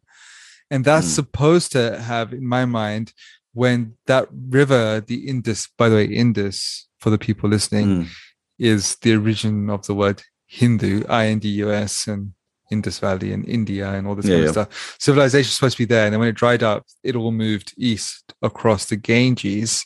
And then as it moved east across the Ganges, this original Indian civilization, it then met and got mixed with with Mm. with with more Aryan concepts, which is why we have uh you know things like burning on a funeral pyre when you're for cremation on, upon death and the romans do that and the greeks do that certain aryan gods which the romans and greeks have they exist in hinduism they used to be more prominent but now they're not um Mm. so i've Can- always I ask considered you a it like question? yeah this is of course Uh, in my- the yeah. in the Mahabharata, did they Yeah. actually talk about an invasion from? Um, is it is it a clear like an invasion from like other people um, from the north? Because in the Rig Vedas, when they talk about Aryans, uh, Aryan, that yeah means not necessarily doesn't doesn't actually talk about skin color. It, it more in talks about enlightened people or something like that, right? Division Really? Yeah. between light and dark, uh, but not like color, skin color, yeah. Like more like good and evil, enlightened and and unenlightened. dark. And and then and and then the idea of that the Aryan invasion was just a complete kind of like fabrication or myth is is it's almost like it's because it's doing a disservice to Indian history. You know, yeah it's like you know this it's it's it's out this whole idea of uh, out of india kind of like uh yeah. idea was just completely gone because your you are your history and your is your, going to be related like, to something that's uh central Yeah. european Whereas- russian european yeah Mm. central whereas the mahabharata as well that that that you know the, of course there were documents of documentation of these big the wars led by and there was you do see all these kind of like chariot horses there are and chariots and horses and it's a fight Mm. between two then- families then- in and there's no Indian evidence families. of any any european culture at the time yeah. fighting with chariots or horses. Oh really? Um, like that. Yeah. So that's why you know it's it's like this that that those battles are probably more something into uh like the indian subcontinent um because and now we can go on to like the so so a lot of the of the writing comes from the rig vedas. And then there are some post uh post uh, uh veda vedic scripts as well yeah. Um but a lot of archaeology. all of them all of them talk about uh in this the um seven rivers. Yeah. Um and um the greatest one the mother river being the sarasvati river. So now now we know of uh, in india the holy river is the ganges. Yeah Right, yeah but- right.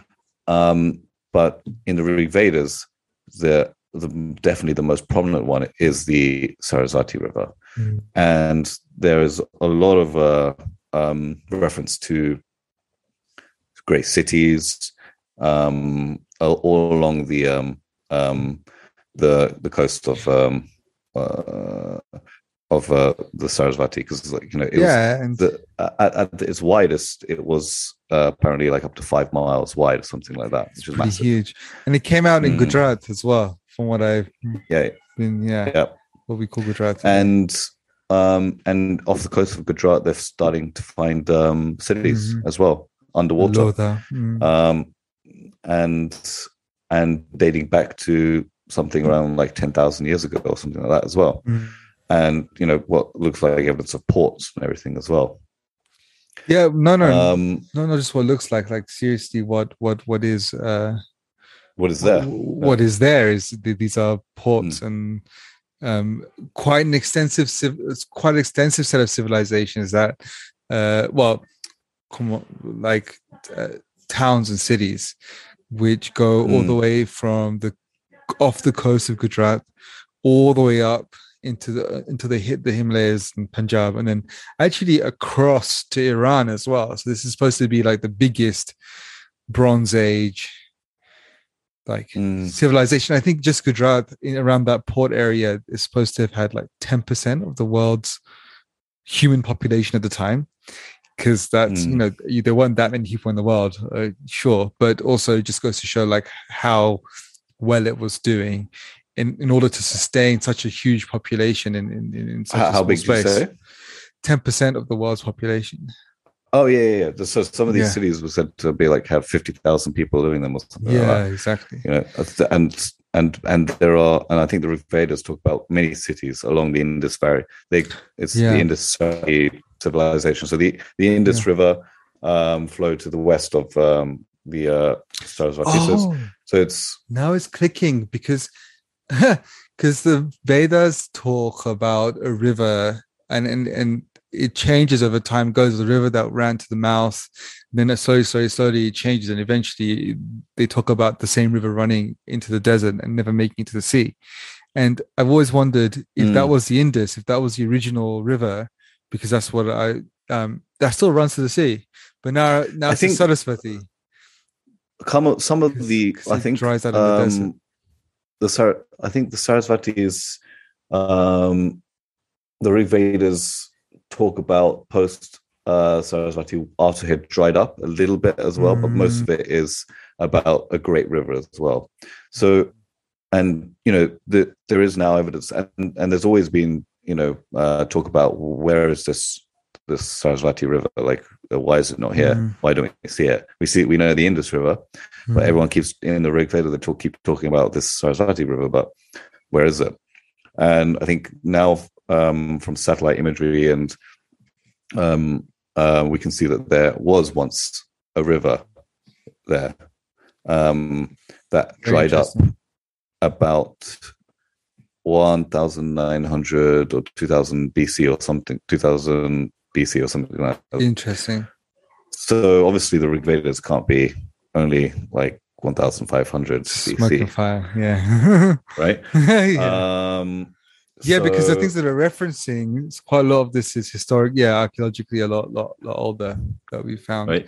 So I'm sure the Rig Vedas are a lot older than what we think, and because they they and the Rig Vedas, you know, they they they they talk about um um we can we can identify from the stories um because they talk Right. about like heavenly uh movements and constellations and all this kind of They stuff, do. and from that we can kind of discern that they're much older as well. Yeah, and exactly. Okay, cool.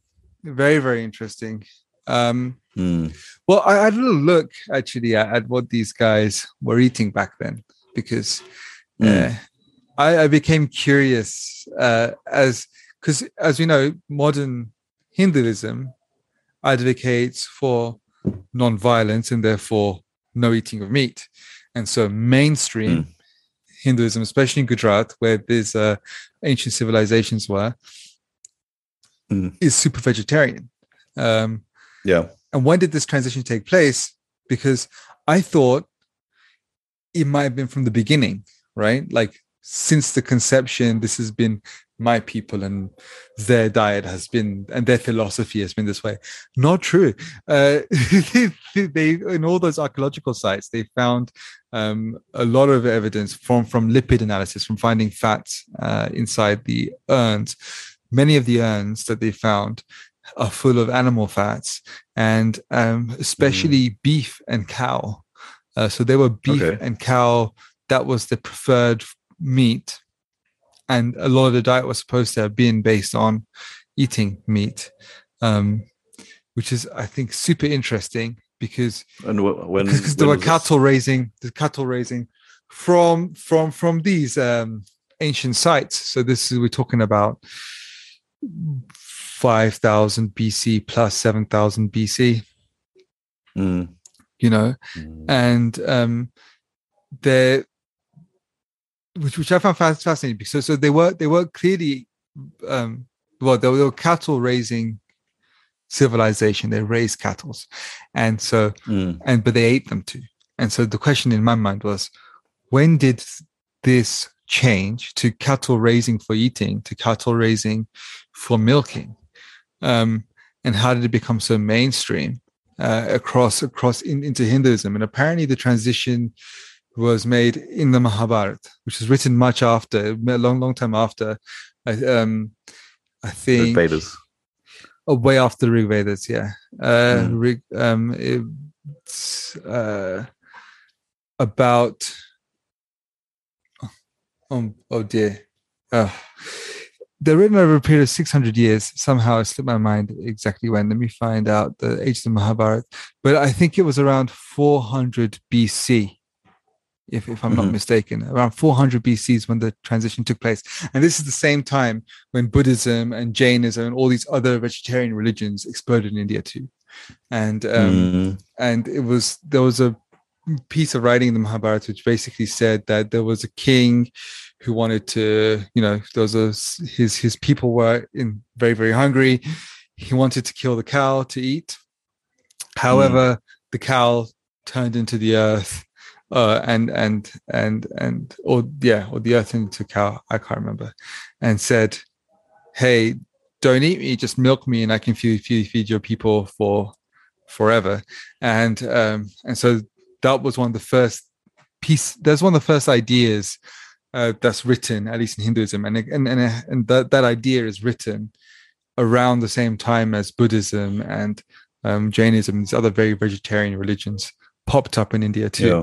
So yeah, it was definitely a transition away um, from from from eating meat for all of that time, and that's when it began.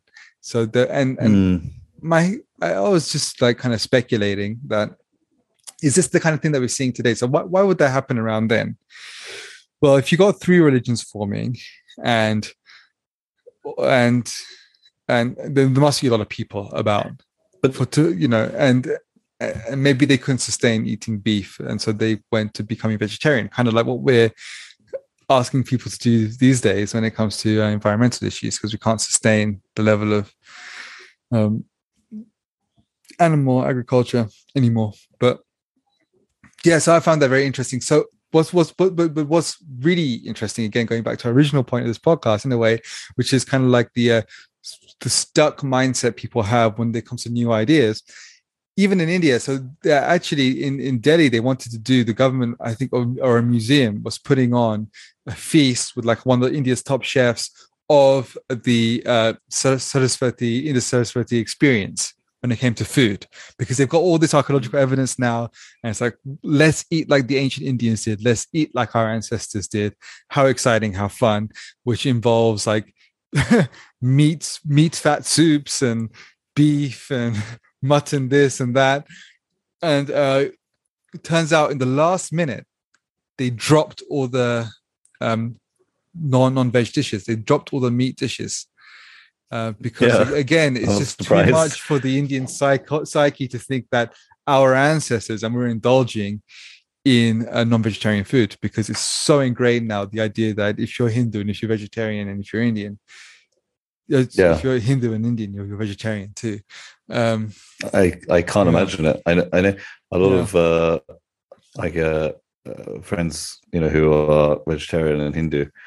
Um, just like the idea of eating meat kind of like repulses them. Yeah, and the other Like- the other aspect of this is that when you think of yourself as a Hindu, you think of yourself as holding the line of an ancient civilization. So then to think that your ancestors, this ancient civilization, isn't vegetarian at all, they were eating meat, beef soup, which is like the most sacred animal. It's, it's kind of like the complete opposite of, of how you would But imagine I mean, yourself and your even even back then, I mean, Hinduism is quite a complex uh, religion. Like if you, if you like, Oh, so yeah. because it's just it's like a collection of these kind of like Precisely. epics and stories, and it's like India is such a multicultural country that Yeah. it's even hard to like specifically say this is what Hinduism as Oh, a religion for sure. I'm, I'm, encapsulates. I'm only using it know? as a word because um it's it's easy to communicate on the podcast using it. But yeah, the Mm. the, the, the, the the name for what what should I call the religions, the Vedic religions of India is the Sanatan Mm. Dharma. And Mm. when the British came to India, that's when Hinduism was coined as a term because they were trying to box the religions of India in Yeah. the same way that they would box There's- like Christianity, Judaism, Islam. It's very easy to explain. You know, Yeah. one God, Yeah. three books. Okay, that's that's Yeah. pretty much it. Um, and and, and, then they came to Hindu, India. and India, was like, what the hell is going on here? and it's always emotion. There's there's no central text. Everyone's following. Yeah, everything's always evolving in emotion and, and, and emotion. And so they just grouped this whole thing up as Hinduism. Now I would say that maybe you could say that the Bhagavad Gita, which is a one chapter of the Mahabharata, is the is the synoptic text which you can and all Hindus kind of get the basic ideas of Hinduism from. So it's a it's quite interesting nowadays. It's a bit more. There is a mainstream, you could say, and it's like Krishnaism in a way, but um, Mm. but that's still just like me offering you some. I I mean, really, it's still this growing Mm. mass of philosophies, thoughts, ideas. and there are Mm. people creating deities sure as we speak. there must you know, there must have been which you know, included like, uh, Buddha and meat Jain. eating. Yeah, but I'm sure them. I'm I'm sure Jainism Yeah. is very old, isn't it? It- It's same uh, same age as Buddhism. Yeah, pretty much. Really? It came Okay. around the same time. Uh, yeah, because both those religions rejected the core Vedic tenet that But yours you have a soul. vegetarianism is Yeah. so ingrained Atma. in Indian culture. Yeah. I'm sure it goes back a long way as well, because you know, like I said, that- that's why that's my point of bringing up the, the many many cultures, and you know, Mm. there are how many languages in India? Like Oh. three hundred something, or I think right now the official count is somewhere around 200. It, it goes up, and then the dialects, like, uh, yeah, Yeah. t- up to 2,000. So- and yeah. And by the way, that, know, includes I'm scripts, different scripts as well. Like, you know, it's not just Spanish and Portuguese, or we can read each other's languages. No, it's actually we have different writing as well, you know, yeah. just to make it yeah, easier. I mean that's that that's the point that I was bringing up. I mean, I'm sure vegetarianism goes back a long way as well. And just to say, Yeah, this well, our- our probably around 3,000 years, yeah. yeah. Oh, yeah. So, mm, probably yeah. around 3000 years that's i mean on, on all other scales in this world Mm. that's quite far back but uh, Yeah, yeah, of course. w- we with in, in our scale when we're going back to these civilizations like double that even triple that at times you know 9000 What we years ago about, yeah. You Yeah. know, uh, Yeah. and it's amazing that we can we can talk about the root of Indian to what it is to be an Indian today, somehow rooted and directly in something that was happening. Nine thousand years ago, seven thousand years ago. Mm. Uh, yeah, it's, it's quite. I mean- quite fascinating, and and how as well. yeah, well, how trade even- from India even- would have even- inspired was would have bolstered up. Yeah, we didn't even really touch upon uh, Indian trade even that much. I, But I think this is a good place for your dad to come in next week. Um, if if he's yeah, I if he's so, happy to, because he probably can tell us a lot we've more. set the stage pretty well, I think, for him to come I in and, so.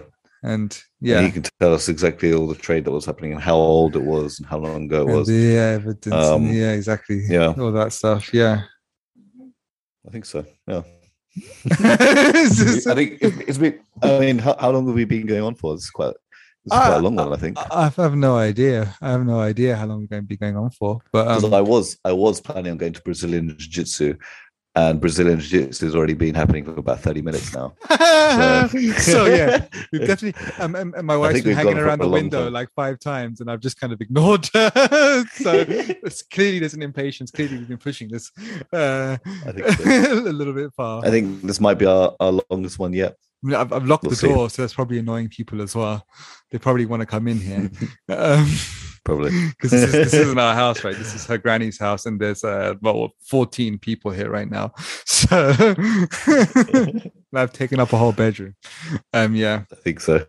yeah. Well, well, All right. Well, then let's uh, let's, bloody let's, uh, set the stage. yeah, Yeah. Did, did you did you find it interesting? definitely. I, I, I think I think this is a kind of topic which you also have to take slow. Uh, is if Mm. you, ju- yeah, and, and and and I think you know you have to kind of, um, I I like the way that you introduced it actually with with the Mm. flood stories and um, kind of Yeah, building I up mean, the smoke. You know, It has to be. It has to be you know like a, you have to be always be careful in the way that you you can't like just start talking about atlantis or anything like but Yeah. you know you know um but it's it's rather than just saying atlantis you have to say the flood stories of the flood after and the flood here comes the this kind of stuff but I like it. i mean It's introducing yeah, a new but, I set mean, of ideas. is it do you do you agree with me or do you think there's um I think there? I think no, I I, I think from what, what I've heard from from today um, is that there clearly seems to have been uh, a lot of activity, a lot of quite advanced activity in the you know um, Mm, in Southeast Asia, and that that's the big one because I don't have many references to Southeast Asia. For, for Mm. me, honestly, it's it's it's well, you have some modern trade between Indonesia and India and and and you know um, Arab you know traders. Um, mm, but when, when when the Europeans got, I don't know, like I don't really have many references to that place. I have some ancient ones to Cambodia and to Thailand. Papua New Guinea right now is an island with tribes, um, and to Mhm. think to re-imagine that area as an area of, you know, advanced, you know, organization, kinda, yeah, trade, kinda- maths, something going on there, and and and mm. and and then and then you then you think oh well there are like people people in- that would yeah would build pyramids like the one that they found in in yeah um mount uh, padang Mount you Padang. it's, it's Exactly. quite it's quite hard to picture it now but we just have to kind of like expunge from our minds this this idea of this kind of primitiveness that we see with it you know because we Yeah. have we're such a eurocentric place but yeah but then also it. it's because it's because we have to we have to we have to reimagine it because you know the world back then like they it wouldn't have been even those areas they wouldn't have been tropical areas at that time they would have been temperate areas yeah right because true. the climate was completely different then yeah the land was, ice different. all the way down halfway through the US so they wouldn't even been able to get to Europe because it would have been it would have been covered in ice. If it's if we're talking about pre-flood. So the the climate there would have been completely different as well. And it makes sense. That's, it's that's why like you have to you have to completely review the whole Mm. area not just not just um the la- how much um of coastline there was or or where the coastline was then but you also have re like uh, take into account that the climate would have been different and Yeah. and I think that's really the core theme of this podcast. What it turned out to be wasn't wasn't as much about like a, you know, history. At least for me, it's actually about challenging our perceptions, um, Exactly. and and and training ourselves to like re reimagine. Because even like I mentioned, uh, they tried to do the ancient Indian banquet in India. Indians rejected Mm. it. you know, it's, Mhm. it's just everywhere. You know, our ability to assimilate what the past see and it matters the past matters because clearly it has an effect on our identity today and and Yeah. and the, our ability to assimilate it i think is it's, it's it's interesting that we find that challenging you know and i wonder what Mm. other implications that has um, when it comes to in many ways connecting with other cultures even today because you know if if if people who have grown up in the west struggle to imagine other parts of the world had civilization that makes them equivalent because in, in a weird way Mm. we, we play this game right that yeah we have we've had civilization for so long that gives us some pride and um if you've had it for also that long we should have equal pride in each other and ourselves and that that, that can be a weird Hmm. kind of conflict in our identity S- so I, I I wonder what that what what yeah what the implications there are um of us struggling to assimilate what the world looked like in the past the fact that other peoples had such advanced civilization Mhm. as well perhaps predating our own yeah it's almost as if you know like Mm. you know people would think that it's almost like we don't want to believe it because we don't want to think that uh, you know we want to have the kind of like superiority like feeling over over people that we see as Uh, maybe exactly. don't have as much interest. and I mentioned Europeans, but I wonder, like uh, in the Japanese mind, to think that the neighboring Southeast Asian countries, you know, Hmm. I wonder if that's easy on the other side of the world for it to be assimilated these these, ideas too. You know, um, Mm. yeah, for the, these Yeah. ideas too. Yeah. Uh, Well, I think know, that's a good, uh, good, uh, good note to uh, end on. You know, we I have to, think so too. to open our, our perceptions to become a bit more open-minded. Yeah, exactly. I also just got the uh, time sign from wifey over there. So, Time sign, and then this side. Yeah, yeah, exactly. There's a practical, as a philosophical uh, point to end this this podcast. So yeah, let's, let's let's let's let's let's let's get your dad on the next one. Um, Okay. and let's, Yeah. let's expand further into, into into India and Mesopotamia and all these kinds of parts of the world. That'd be really fun. And then after that, we talk about the, the jungle experience um, and walk people through all the audios that I took uh, for in 24 hours of of the jungle, you know, including sleeping Sounds out good. with uh, with fires, nothing else. Um, yeah, Awesome. cool, nice one. All right. Catch you next All week, right. mate. I'll leave you to uh, repair things with your wife, and then uh, I'm gonna make some breakfast. okay, cool, cool, cool, cool, cool. And uh, see everyone else as well next next week on another one of these podcasts. One of our conversations. All right, ciao, ciao.